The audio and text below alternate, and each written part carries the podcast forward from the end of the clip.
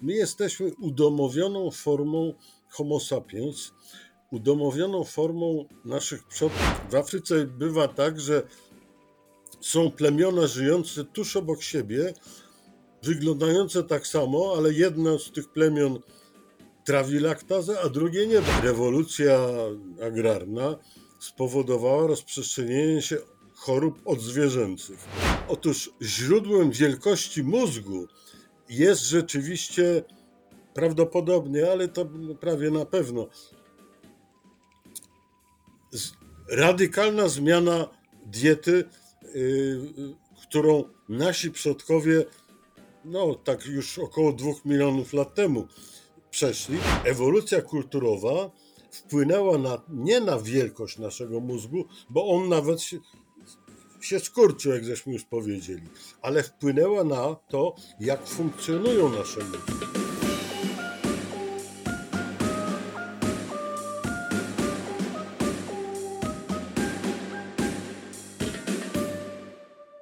Doktor Marcin Ryszkiewicz jest moim dzisiejszym gościem. Dzień dobry. Chciałbym dzisiaj z Panem porozmawiać o ewolucji, a dokładnie ewolucji naszego gatunku. I może takie pytanie na początek, czy, czy w ogóle jest o czym rozmawiać, czy nasza wiedza jest na dobrym poziomie, żeby już rozmawiać na ten temat? Co Pan powie, jak Pan oceni nasz aktualny stan wiedzy o ewolucji Homo sapiens?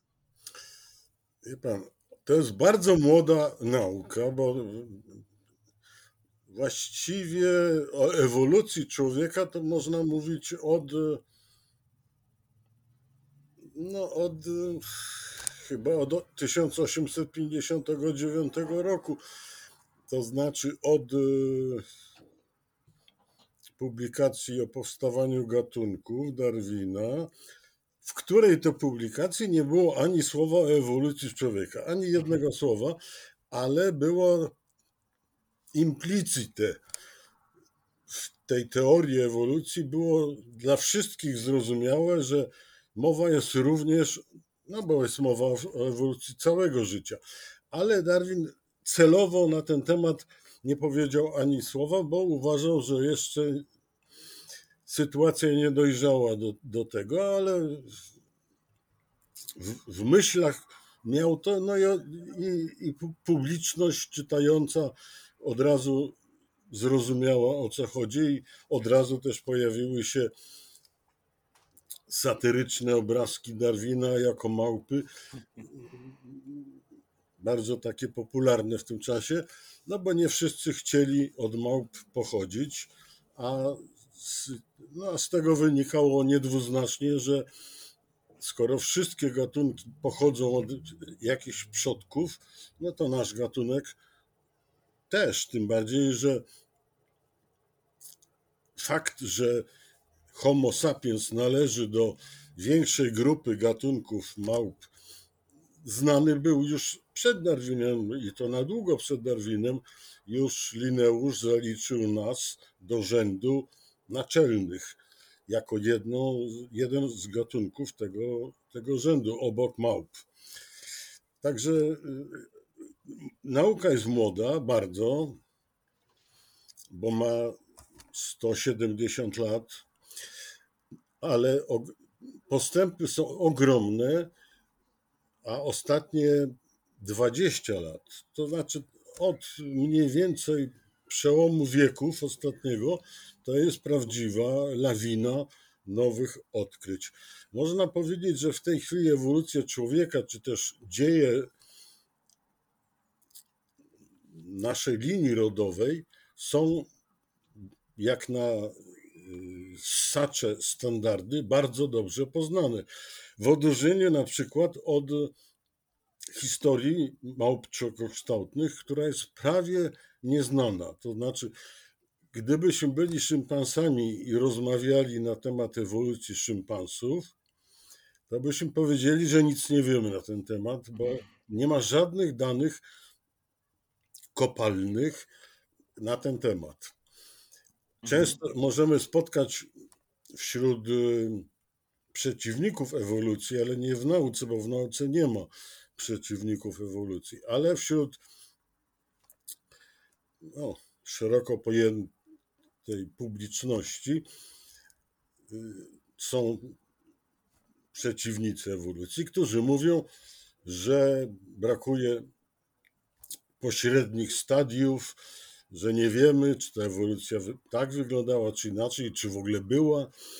No więc odpowiadam, nasza ewolucja jest dobrze poznana, jak na ssacze standardy, natomiast to małpy mogły powiedzieć, a nie wiadomo jak to jest, bo nie ma, bo nie ma żadnych przejściowych form. Nie ma faktycznie, czy szympans, czy goryl, czy orangutan, my nie znamy ich przodków, nie wiemy jak ich ewolucja wyglądała. Ona, ona, o naszej ewolucji wiemy bardzo dużo, a to jest dopiero początek oczywiście. Także tak. tak, możemy rozmawiać spokojnie, na godzinę nam starczy tematu. I ten młody wiek naszej wiedzy o ewolucji jest tym bardziej zaskakujący, jeżeli porównamy go sobie do e, całego wieku naszego gatunku. I tak byłem przekonany, że jest to 200 tysięcy lat, a niedawno usłyszałem, że to jest nawet, może być nawet 300. To której liczby jest bliższy e, wiek naszego gatunku? No, skoro pan przeczytał, to pan wie, że na ten temat są różne zdania. Ja uważam, że trzymajmy się na razie, bo to wszystko się zmienia naprawdę jak w kalejdoskopie, ale na razie trzymajmy się tego wieku 200 tysięcy lat, ponieważ te 300 tysięcy lat wynika z jednego tylko okazu znalezionego już no, dawno temu w Maroku, który początkowo był przypisany jakiemuś archaicznemu gatunkowi Homo, podobnemu do Neandertalczyków, a ostatnio niektórzy dojrzeli w nim więcej cech zbliżonych do naszego gatunku, ale tylko zbliżonych. Także ten jeden okaz marokański no nie wystarcza, żeby przesunąć o 100 tysięcy lat naszą historię. A jakby pan sobie tam jeszcze poprzeglądał internet, to by pan znalazł również inne daty, łącznie z datą dwóch milionów lat na przykład, bo nasz gatunek to jest jedno, ale nasz rodzaj, czyli rodzaj Homo, to jest drugie. Ten rodzaj Homo ma liczne, ma liczne wyróżniane gatunki. Homo habilis, Homo erectus, Homo neanderthalensis, Homo floresiensis i tak dalej. Jest dużo tego. Ale niektórzy mówią, że te wszystkie gatunki Homo to są no, takie właściwie odmiany, które być może wspólnie ewoluowały, z wyjątkiem tego ostatniego Homo floresiensis, który żył tylko na jednej wyspie w izolacji od reszty świata, no więc on się raczej z, ni z nikim nie kojarzył. Ale wiemy, że i Homo erectus, i Homo neanderthalensis no, miały swoje epizody wstydliwe może krzyżowania się z naszym gatunkiem, z innymi gatunkami. Co więcej, wiemy, że i w naszym gatunku, i wśród Neandertalczyków, i wśród Denisowian, to jeszcze jeden być może gatunek, być może odmiana, są tak zwane duchy, genetyczne duchy jakichś innych gatunków, które też się krzyżowały w ciągu historii z nami. Genetyczne, przerwę panu, genetyczne duchy to znaczy e, formy, których jeszcze nie odkryliśmy?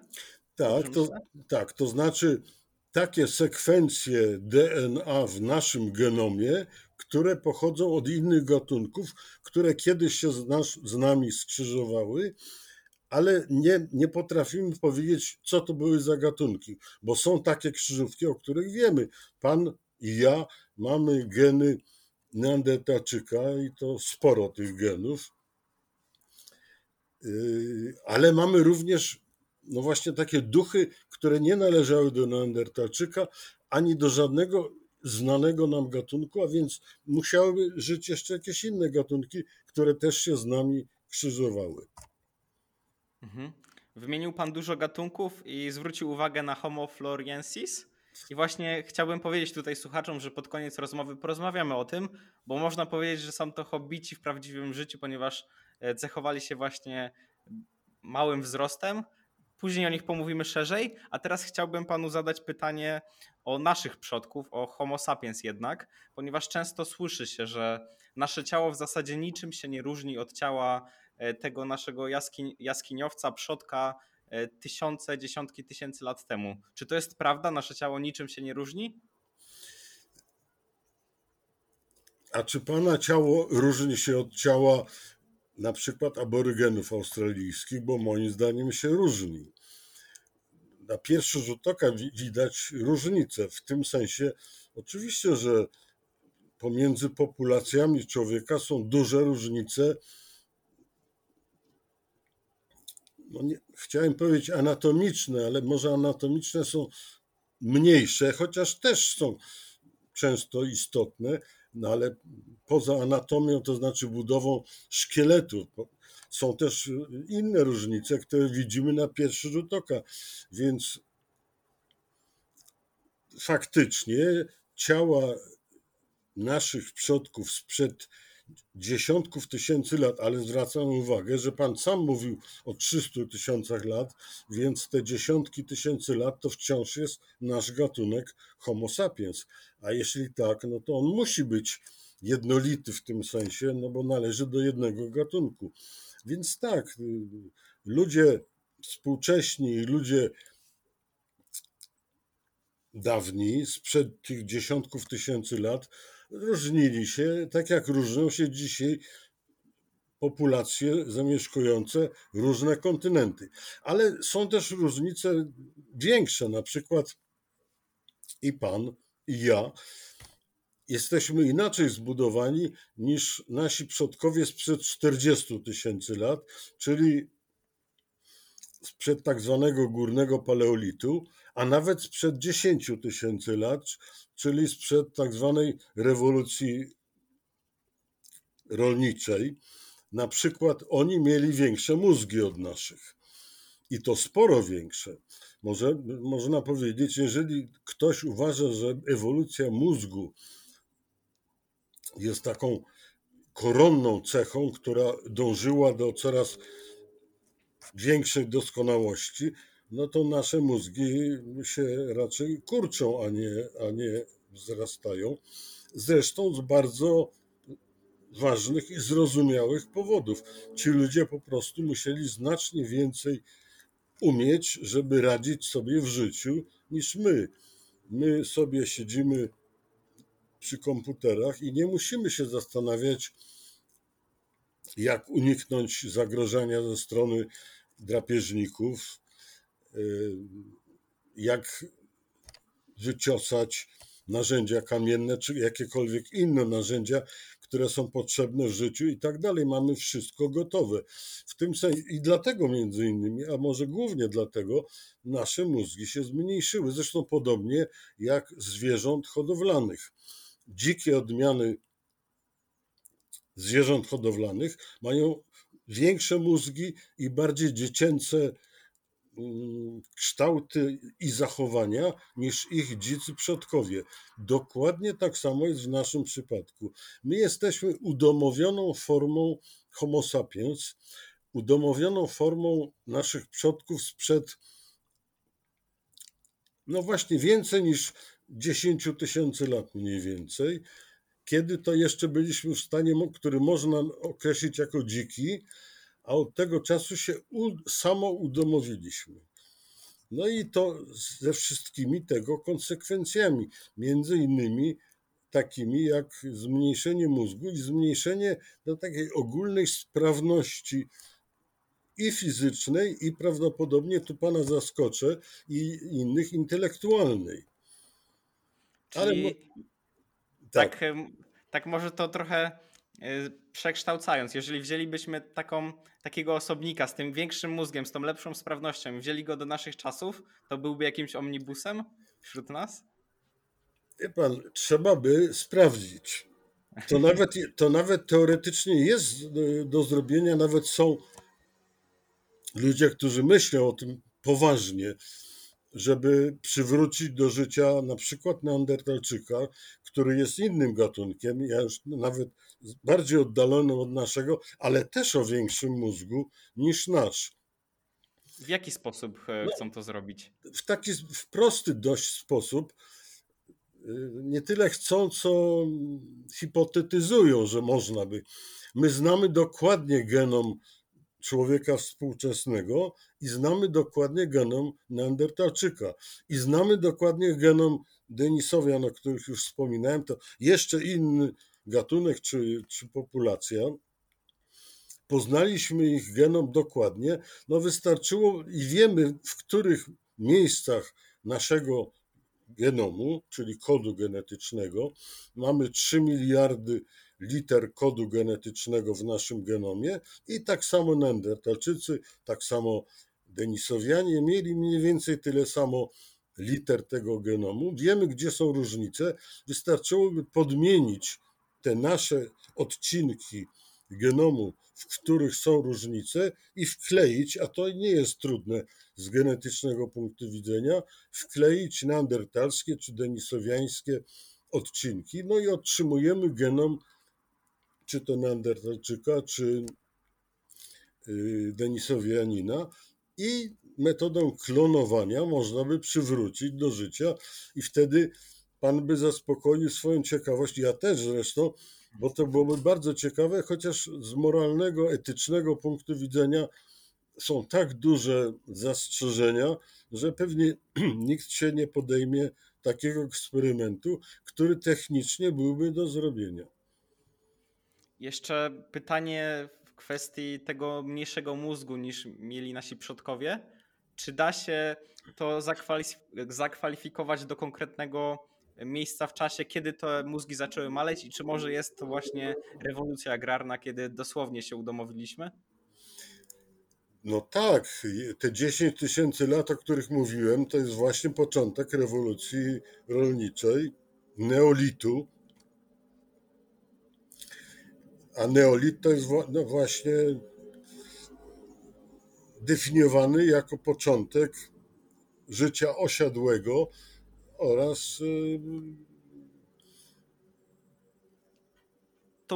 hodowli, hodowli tak? zwierząt i uprawiania roślin zamiast koczowniczego czy zbieracko, y, zbieracko-łowieckiego trybu życia.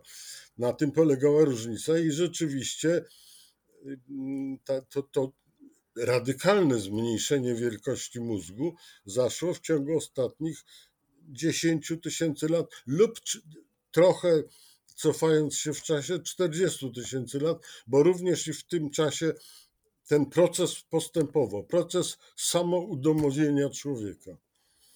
Krótki przerywnik. Jeżeli dotarłeś do tego miejsca, to zostaw w komentarzu taką oto emotkę małpki.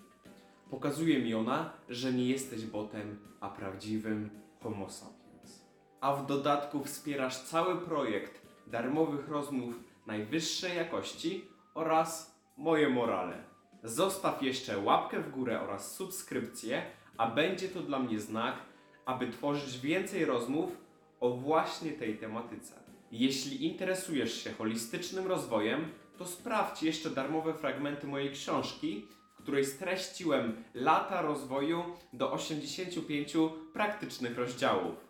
Link do darmowych fragmentów znajduje się w opisie oraz na stronie przemekwojcicki.pl. A teraz wracamy do rozmowy. I spodziewam się, że e, mniejszy mózg to tylko jeden z wielu rezultatów e, całej ewolucji, rewolucji. Czy są jakieś jeszcze rezultaty? Wspominał Pan tutaj o e, zmniejszaniu się sprawności również. Czy coś jeszcze zauważono? No, różni, różnic genetycznych jest sporo. Najbardziej znana to jest różnica polegająca na tym, że jesteśmy w stanie trawić laktozę, czyli ten podstawowy składnik mleka. U, ssaków w ogóle, a u człowieka również i u naszych przodków też, zdolność do trawienia laktozy usta, ustępowała, ustawała po zakończeniu karmienia piersią dzie- no, dzieci. No bo potem przechodzimy na, przechodziliśmy my i wszystkie ssaki, przechodzimy na pożywienie coraz bardziej dorosłe, a mleko jest tylko potrzebne, zdolność do trawienia mleka jest potrzebna tylko w okresie życia niemowlęcego. Natomiast ewolucja rolna spowodowała, że za- zaczęliśmy być uzależnieni od y, hodowanych przez nas zwierząt, w tym w szczególności no właśnie krów, czy y, w mniejszym stopniu, czy kóz, owiec, czy, czy koni, których mleko również wykorzystywaliśmy. No i ono się bardzo przydawało w okresach, kiedy na przykład na przednówku, to zawsze był taki okres no, wielkiej traumy spowodowanej brakiem żywności, że możliwość y, trawienia mleka również przez osoby dorosłe była bardzo pożądana. Ewolucja, ta, ta ostatnia, bardzo szybka ewolucja spowodowała, że ludzie nabyli zdolność do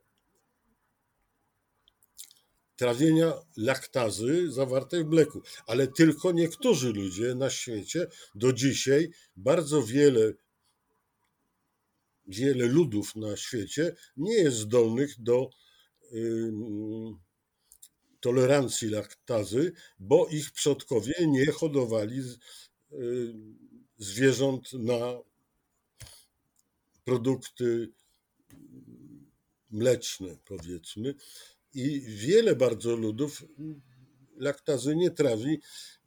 Takie to, to ciekawe, bo, bo nie tak dawno była taka wielka akcja pij mleko, będziesz wielki na całym świecie i bardzo często aktorzy, którzy grali w tych yy, klipach takich reklamowych, sami ak- laktazy nie trawili do nich ten przekaz reklamowy na pewno by nie trafił, a jakby trafił, to mieliby bardzo poważne problemy żołądkowe. Wspomniał pan, że była tu bardzo szybka rewolucja, ewolucja. I teraz pytanie ode mnie, jak szybka, ponieważ e, w ewolucji wszystko jednak się dzieje wolno, czyli w jakim tempie, ile czasu zajęło to e, ta adaptacja do tego innego środowiska, do tego pokarmu? No, żeśmy to już, no, w przypadku mleka to jest ostatnie 4, góra 5 tysięcy lat, a w niektórych przypadkach mniej w Afryce. W Afryce bywa tak, że są plemiona żyjące tuż obok siebie, wyglądające tak samo, ale jedno z tych plemion trawi laktazę, a drugie nie, dlatego że przodkowie jednego z tych plemion hodowali bydło, a drudzy byli jeszcze do niedawna łowcami i zbieraczami. No więc to jest kwestia ostatnich kilku tysięcy lat zaledwie. Z tym, że to jest tak zwana mikroewolucja, e, nie taka, o której często myślimy, że ewolucja no to wtedy, kiedy zmieniamy wygląd całkowicie. Tutaj ani nie zmieniamy wyglądu, ani nie zmieniamy gatunku. To jest wciąż ten sam gatunek, tylko on w obrębie gatunku, a- raczej w obrębie poszczególnych populacji tego gatunku, przechodzi zupełnie inną ewolucję. Zresztą do dzisiaj żyją na świecie populacje ludzkie, które nie przeszły tej rewolucji rolniczej i które w dalszym ciągu żyją na etapie przedrolnym. Są nawet, jest sporo nawet plemion, o których istnieniu wiemy bardzo niewiele lub w ogóle nie wiemy, że one jeszcze istnieją. Co prawda, dziś to już bardzo jest takich plemion niewiele i raczej trzeba chronić te obszary, na których spodziewamy się, że one żyją, lub wiemy, że one żyją, niż. Ale jeszcze 100 lat temu odkrywaliśmy nie, nieomal wszędzie. W 30 latach samoloty przeleciały nad Nową Gwineą i z góry zobaczyły na takich płaskowyżach, bardzo wysoko w górach Nowej Gwinei, niedostępnych zupełnie z nizin, bo zarośniętych gęsto lasami, że na tych szczytach żyją bardzo liczne plemiona rolne tym razem, o których istnieniu w ogóle nic nie wiedzieliśmy, a które były na etapie no, na przykład nie znały wytopu żelaza, posługi, posługiwały żelaza ani innych metali, posługiwali się na, narzędziami krzemiennymi, kamiennymi właściwie. No to było w 30 latach i samoloty posłużyły do tego, żeby się przekonać, że takie plemiona jeszcze żyją. Także nasz gatunek jest niezwykle zróżnicowany i właśnie każde plemię ma swoją własną historię, która odcisnęła bardzo silne piętno na tym, jak wyglądają, jak żyją jak się zachowują i co myślą. Czy ja dobrze myślę, że w przypadku tych plemion, które jednak zdecydowały się na produkty mleczarskie, to generacje piły to mleko i nie trawiły tej laktozy, i dopiero po tych generacjach, które to piły, w końcu jakaś tam generacja się zaadaptowała? Czy tak to wyglądało, jeżeli była to kwestia tysięcy lat? Oczywiście tak. Y, Początkowo po odstawieniu od piersi wszyscy ludzie przestawali. Po prostu jest taki wyłącznik w naszym genomie, wyłącznik, który wyłącza aktywność genów, y, które trawią laktazę. No, wystarczy przełączyć ten wyłącznik w drugą stronę, żeby to było możliwe, bo to jest naprawdę kwestia jednego genu, który działa jak taki off-on. No więc u normalnych ssaków nigdy do tego nie dochodzi, do tego przełączenia w drugą stronę. Ale samo przełączenie jest o tyle proste, że wynika z mutacji jednego genu. No i oczywiście u ssaków też zdarzają się takie mutacje, tylko one nie prowadzą do większej y, sprawności reprodukcyjnej tego osobnika, który taką mutację przeszedł. A u naszego gatunku, jeżeli zdarzyła się jedna mutacja, to ten człowiek mógł liczyć i słusznie na większy sukces reprodukcyjny, bo mógł dostarczyć swojej rodzinie więcej pokarmów, w tym pokarmów mlecznych.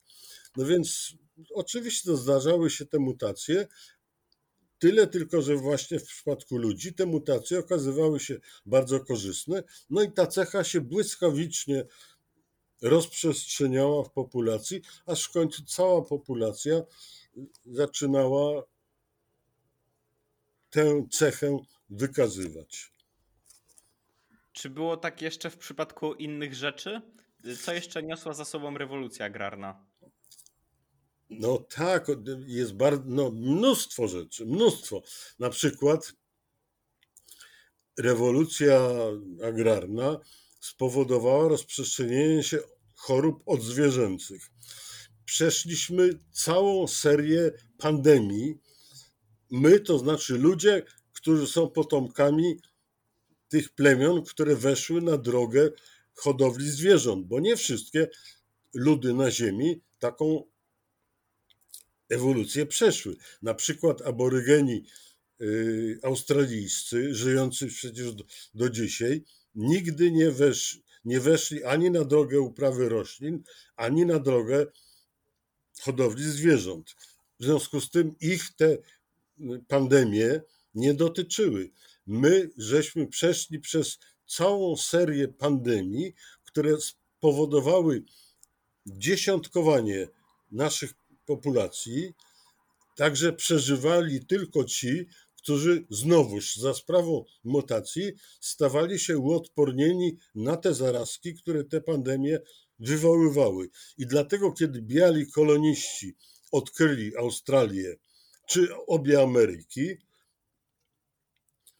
przywieźli ze sobą po pierwsze te zarazki, na które byli uodpornieni, oraz przywieźli tę odporność Także oni nie chorowali, natomiast ludy tubylcze dopiero od czasu kontaktu z Europejczykami przeszli to, te nieszczęście, które my mamy od tysięcy lat za sobą. To znaczy, my wiemy na przykład dzisiaj, że Indianie południowoamerykańscy zostali zdziesiątkowani. Prawdopodobnie Ameryka Południowa utraciła 90% swojej populacji autochtonicznej w wyniku tych właśnie pandemii.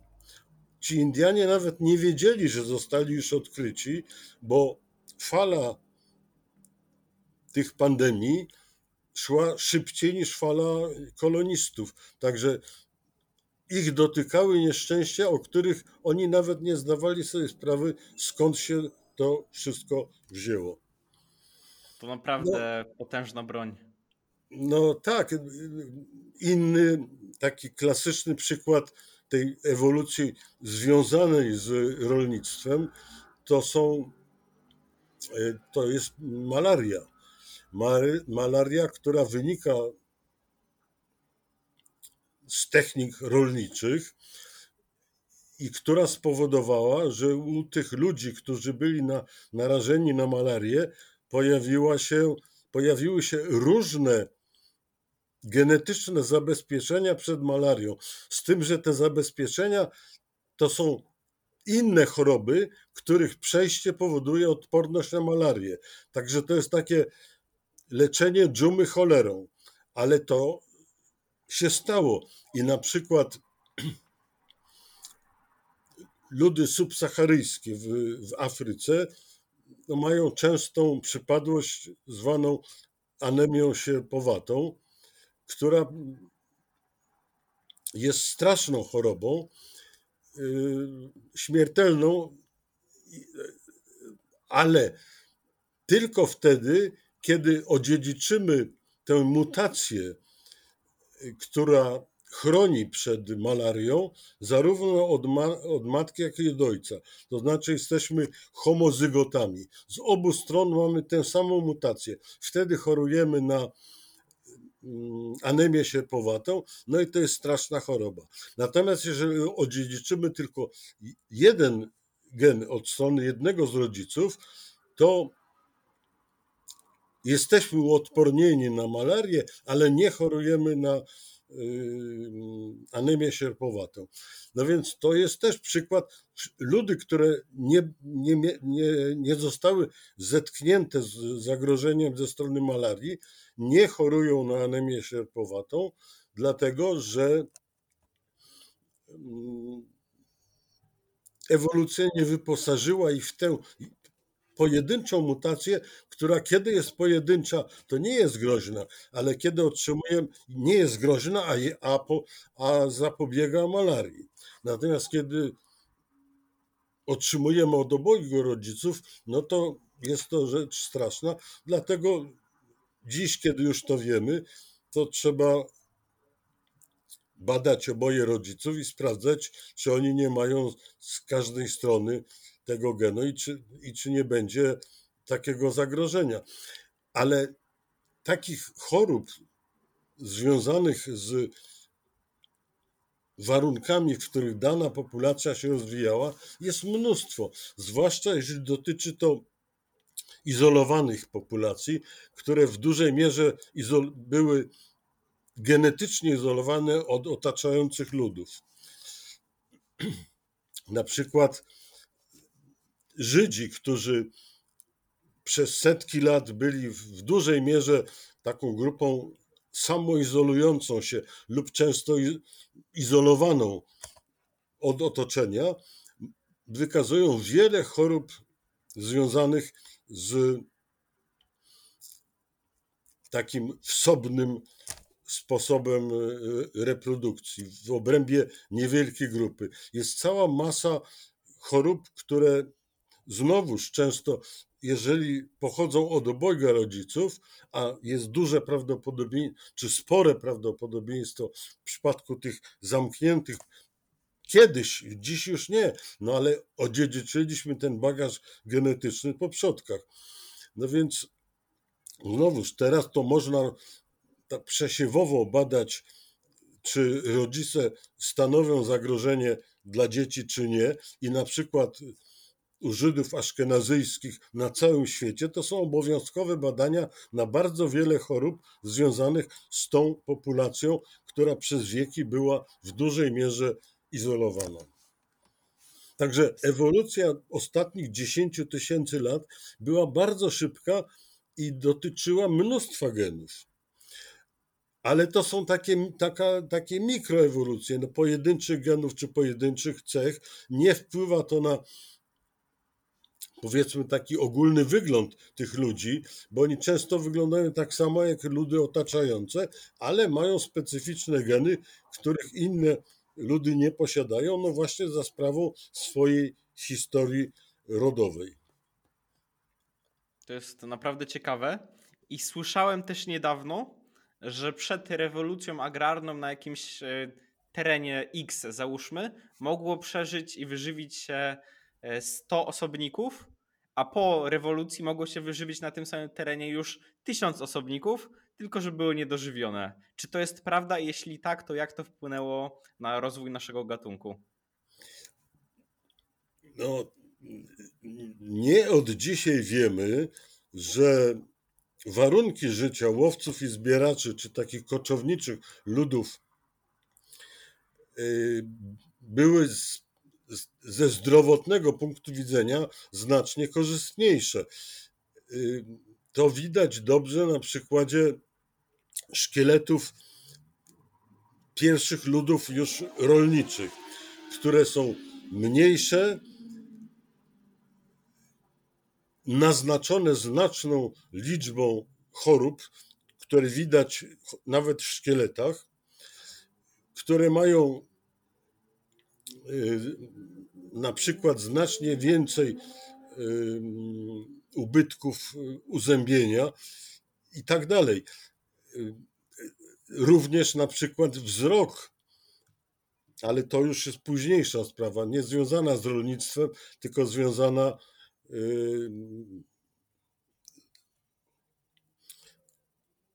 ze, ze, znacz, ze znacznym obciążeniem oczu powoduje, że nasz wzrok jest znacznie gorszy niż ludów, które nie przeszły przez ten etap, no powiedzmy, y, po, po wynalazku pisma i po takim intensywnym czytaniu. Darwin, kiedy wyruszył dookoła świata na, na pokładzie Beagle, był zdumiony, że on musi używać okularów, a był bardzo młodym człowiekiem, a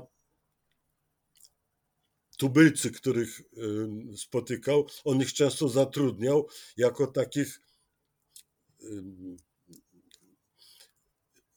no, takich ludzi wczesnego ostrzegania przed, przed zagrożeniem, bo oni i dostrzegali znacznie więcej, znacznie bystrzej niż on, a także potrafili znacznie więcej wyczytać z otoczenia o czyhającym zagrożeniu, o którym my nie, nie mamy pojęcia. No na przykład ym, odczytywanie śladów zwierząt.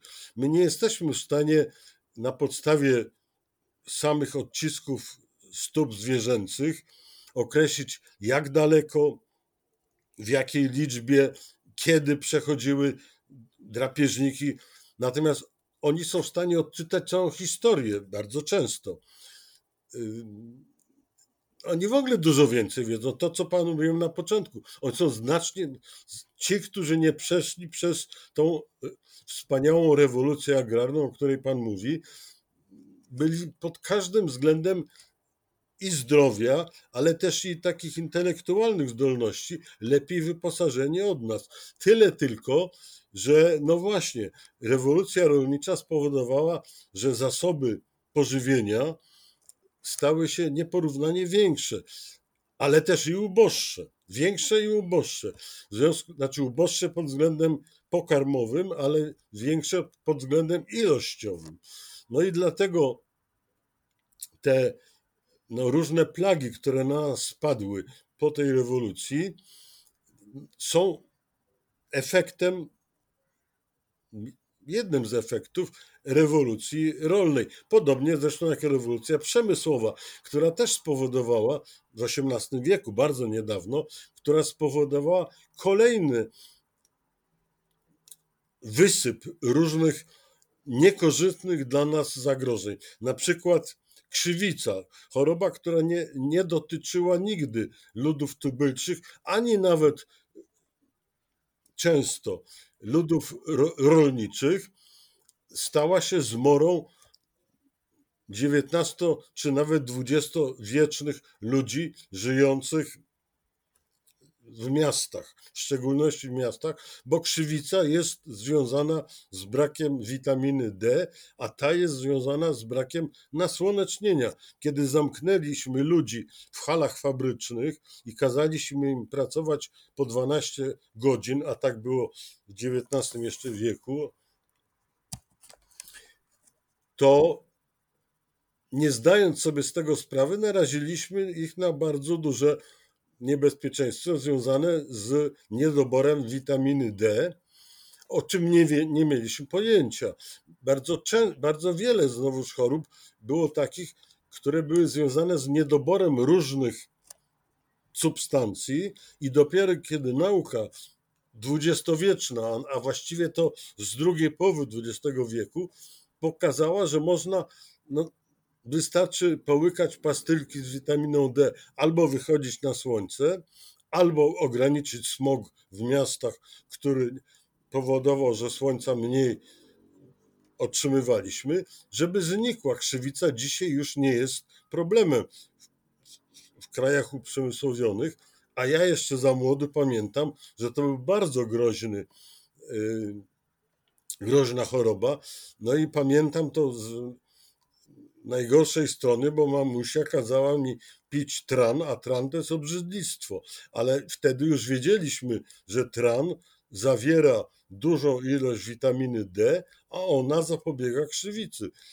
No więc takich chorób związanych z tymi wspaniałymi, z pewnego punktu widzenia, etapami naszej ewolucji jest mnóstwo. Myśmy przez nie przechodzili, często po trupach dosłownie, i to liczonych w miliony.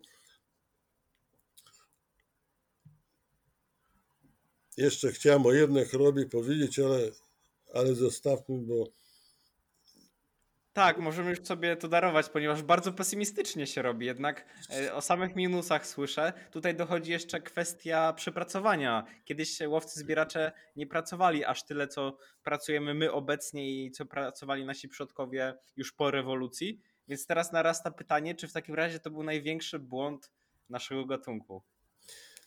No, wie pan, ta, ten pesymizm, jak panu powiedziałem, on właściwie zaczyna zanikać około, no tak w połowie XX wieku, bo my coraz więcej wiemy, skąd się brały te wszystkie nieszczęścia.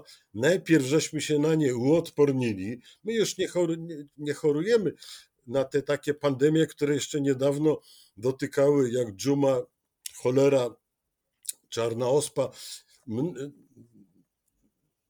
My już na nie nie chorujemy, dlatego że albo są lekarstwa, albo są szczepionki, albo wiemy, czego brakuje w pożywieniu i tak dalej.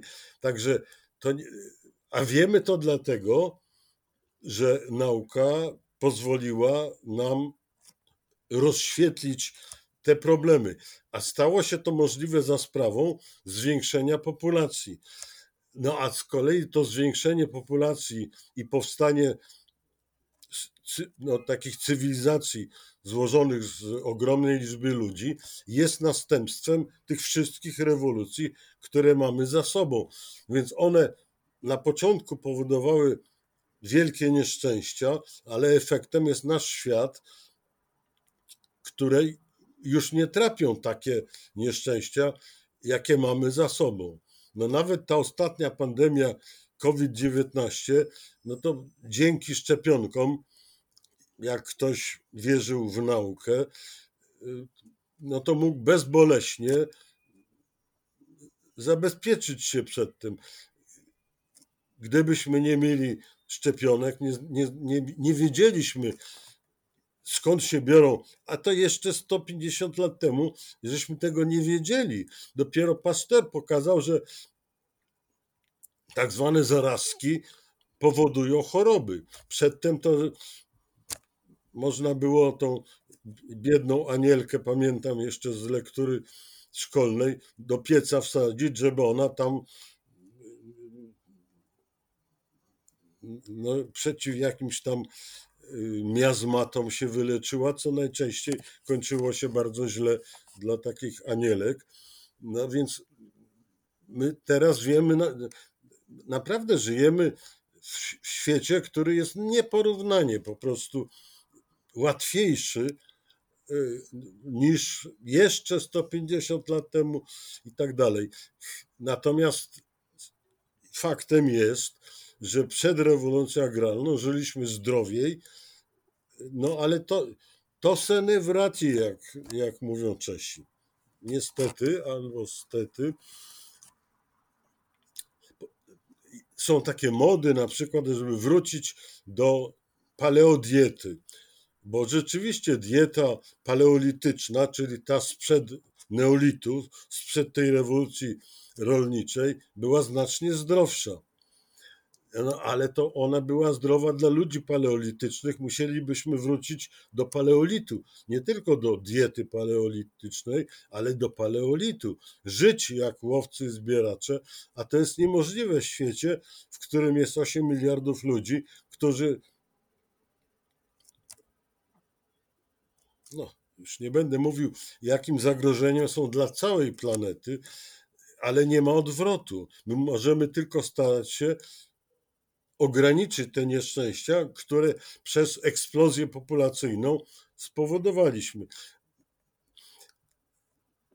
Wie pan, my wiemy dużo więcej o chorobach, ale tylko dzięki temu, że naukowcy, a to jest, była zawsze elita, drobny promil populacji, powodował ten postęp. Także choroby pod, zwalczyliśmy, czy, czy w dużej mierze zwalczyliśmy, nie wszystkie oczywiście, ale większość tych takich bardzo groźnych za, za sprawą garstki ludzi, nie naszego wielkiego intelektu, tylko garstki ludzi stanowiących zawsze elitę różnych społeczeństw. I tutaj już przejdę na zupełnie nienaukowy poziom, ale nasza inteligencja globalna nie jest jakoś specjalnie spektakularna. Ludzie, możemy o tym porozmawiać, ludzie tak specjalnie właśnie jednostkową inteligencją nie cechują się. Ludzie są um, odtwórczy, naśladują. To jest nasza cecha gatunkowa szczególnie istotna i ona miała oczywiście bardzo ważne konsekwencje i pozytywne. Naśladowaliśmy od tych nielicznych, którzy odnosili największe sukcesy, no cechy, które, cechy psychiczne, które oni wykazywali i dzięki temu społeczeństwa mogły się rozwijać. Ale niestety przyszła tak zwana demokracja która powoduje, że wszyscy mogą wybierać swoich przywódców, ponieważ ludzie nie są specjalnie inteligentni, a tylko naprawdę nieliczne jednostki są w stanie dostrzec wszelkie złożoność społeczeństw, to zaczynamy wybierać jako swoich przywódców nie tych najlepszych, tylko tych najgorszych. Nie chcę wymieniać tutaj krajów, ale mógłbym wymienić kraj który wszystkim nam jest bardzo bliski i który wybiera sobie no na pewno nie największe, naj, najlepszych z najlepszych, tylko no, mówiąc bardzo delikatnie, przeciętnych. A to powoduje, że te społeczeństwa zaczynają odwracać się od postępu, który zawsze był napędzany przez intelektualne elity, które są bardzo nieliczne w każdym społeczeństwie. Nie jest to diatryba przeciw demokracji, ale to jest diatryba przeciw nieumiejętnie stosowanej demokracji. Ale na tym skończę ten krót, ten przydługi y, trend, ale na czasie. Jak pan o tym wszystkim opowiadał, to naszła mnie myśl, że ta nasza historia gatunku to jeden, jedna wielka komedia.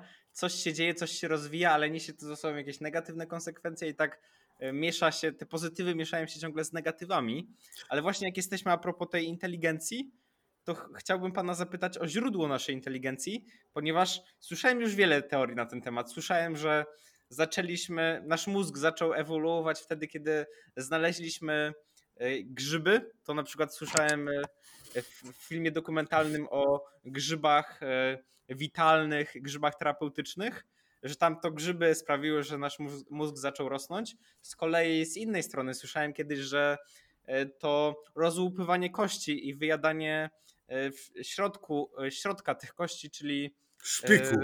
Tak, Szpik. dokładnie. Szpiku kostnego, który jest gęsty odżywczo, sprawiło, że tak mózgi zaczęły nam rosnąć. Słyszałem o różnych teoriach, dlaczego mózgi zaczęły nam rosnąć, więc jak to jest według Pana? Jaka jest, jakie jest to źródło naszej inteligencji? Ale wie pan, ja przed chwilą powiedziałem, że ja co do tej inteligencji to mam sporo zastrzeżeń.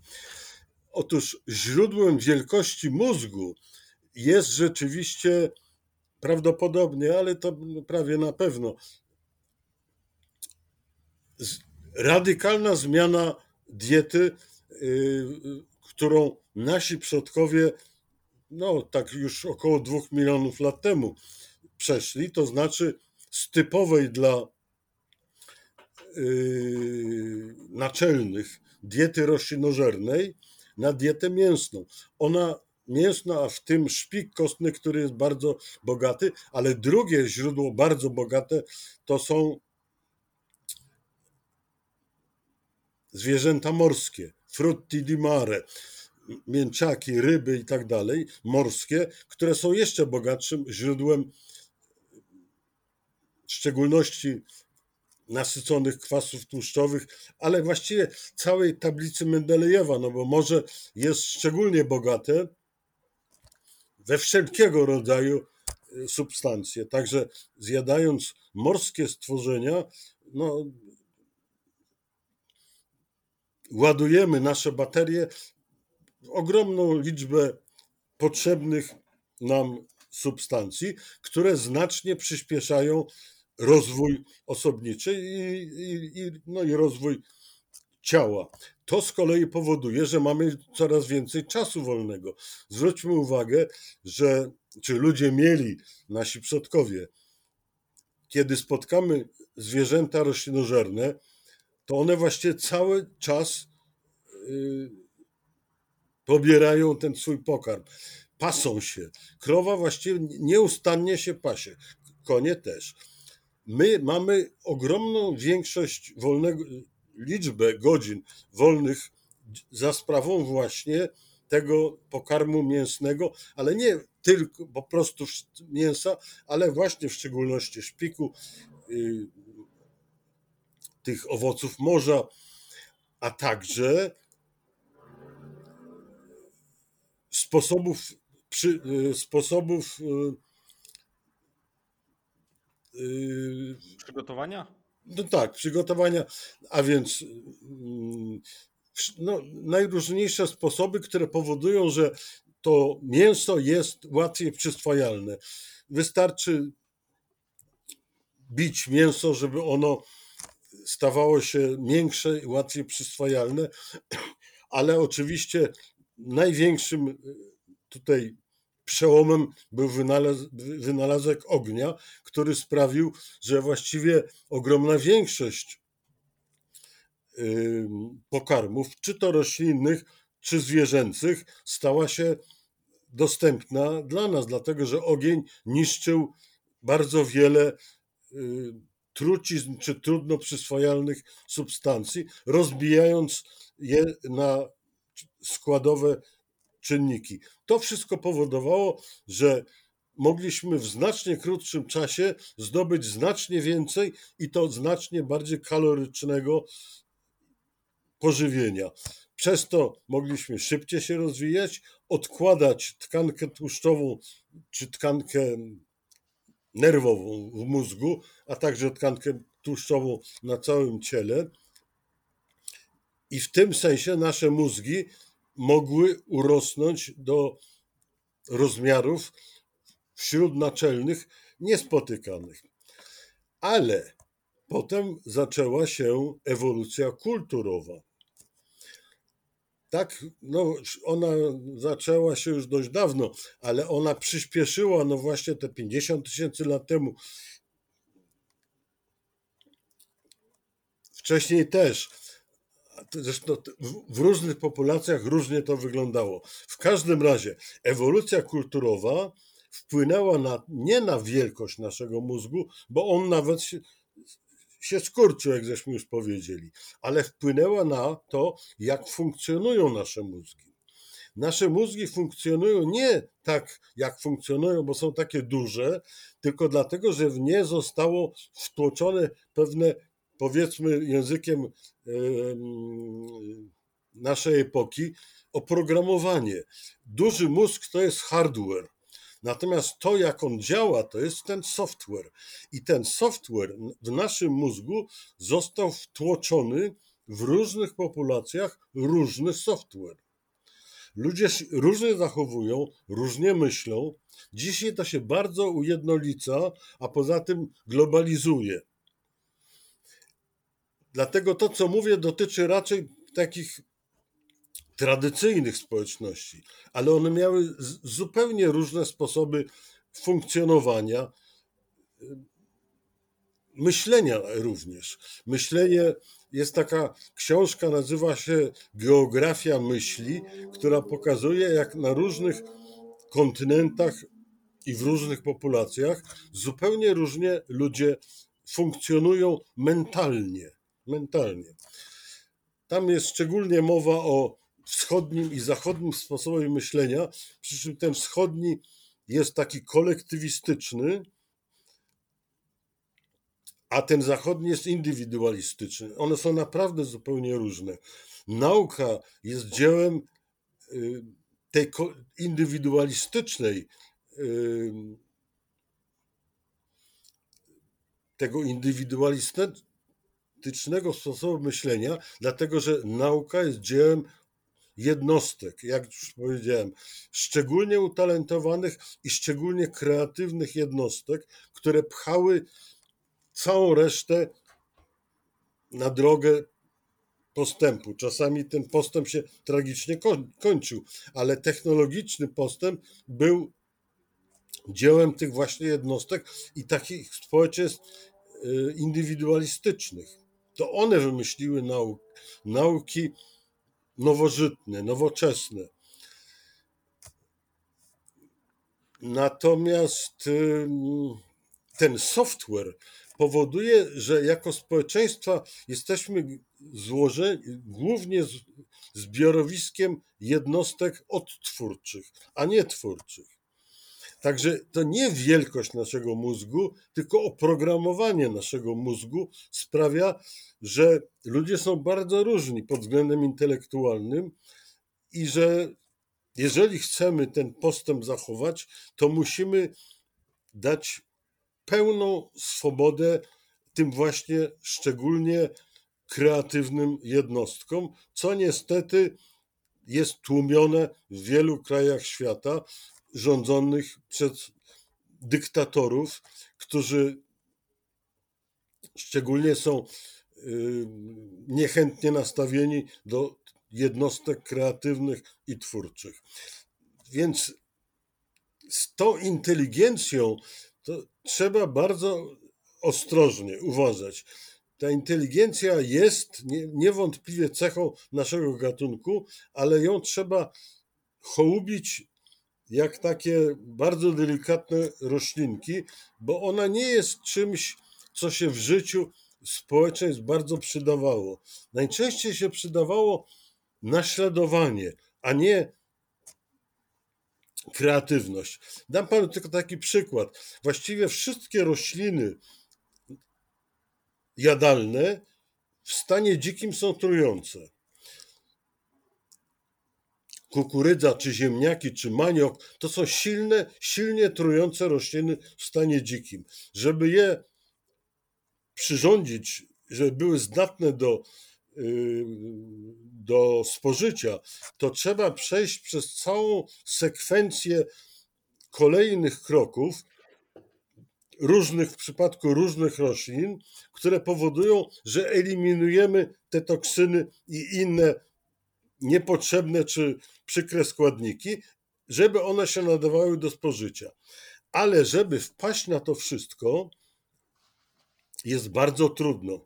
W związku z tym potrzeba było tysięcy lat, żeby dana społeczność nauczyła się, jak przyprawiać, jak oporządzać te pokarmy.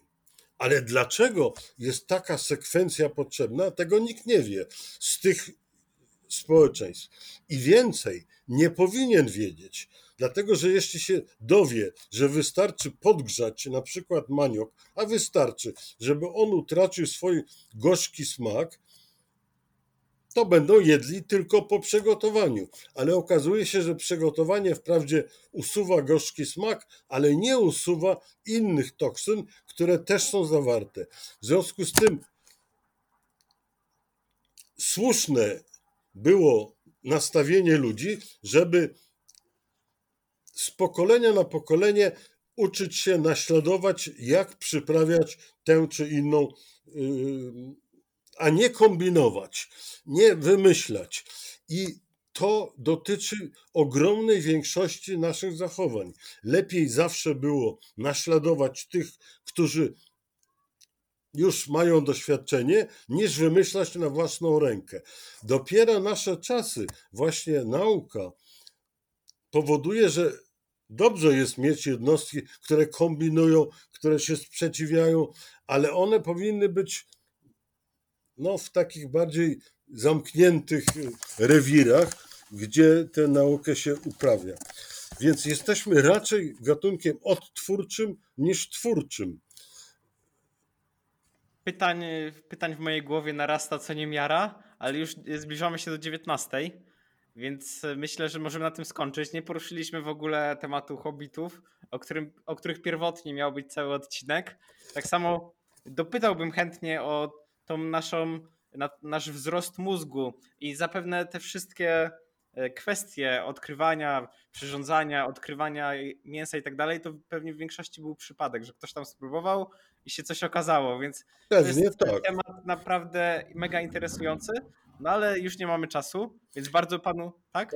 Panie Przemku, no nie, nie ma nie ma żadnych przeciwwskazań, żeby powtórzyć tę rozmowę w jakiejś tam przyszłości.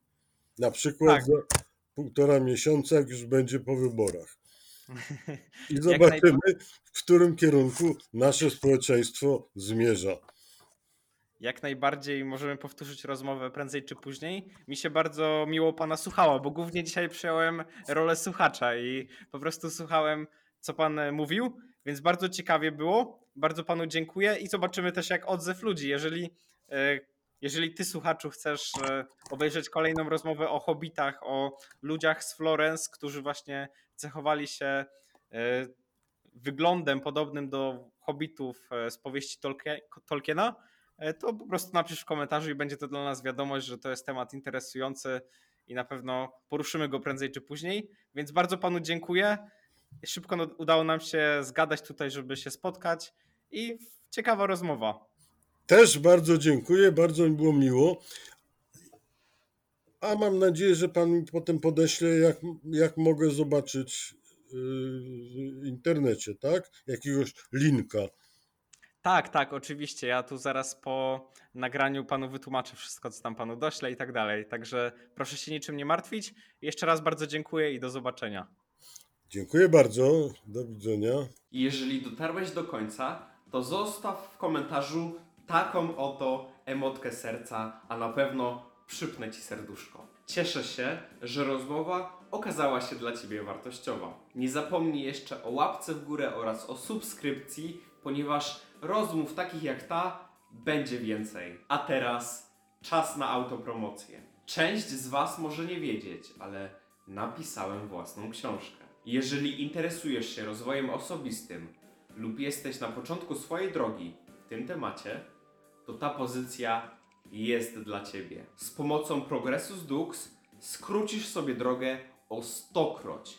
Streściłem w niej kilka lat swojego rozwoju w 85 praktycznych rozdziałów wypełnionych konkretami. Darmowe fragmenty już dostępne na stronie internetowej przemekwojcicki.pl lub w linku w opisie. I nie, nie jest to żadne zbieranie danych do news newslettera, po prostu wchodzisz w linka i od razu masz całą treść. Nie zbieram żadnych maili, nic z tych rzeczy. Książka została wydana w edycji limitowanej do 100 egzemplarzy. Tak się składa, że robiąc ostatnio porządki, natknąłem się jeszcze na kilka z nich. Także na stronie przemekwojcicki.pl znajdziesz darmowe fragmenty, darmowe rozdziały.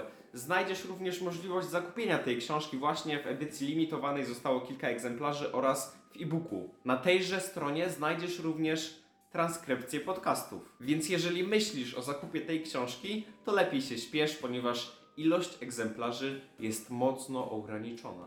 Miłej lektury i do następnego. Hej!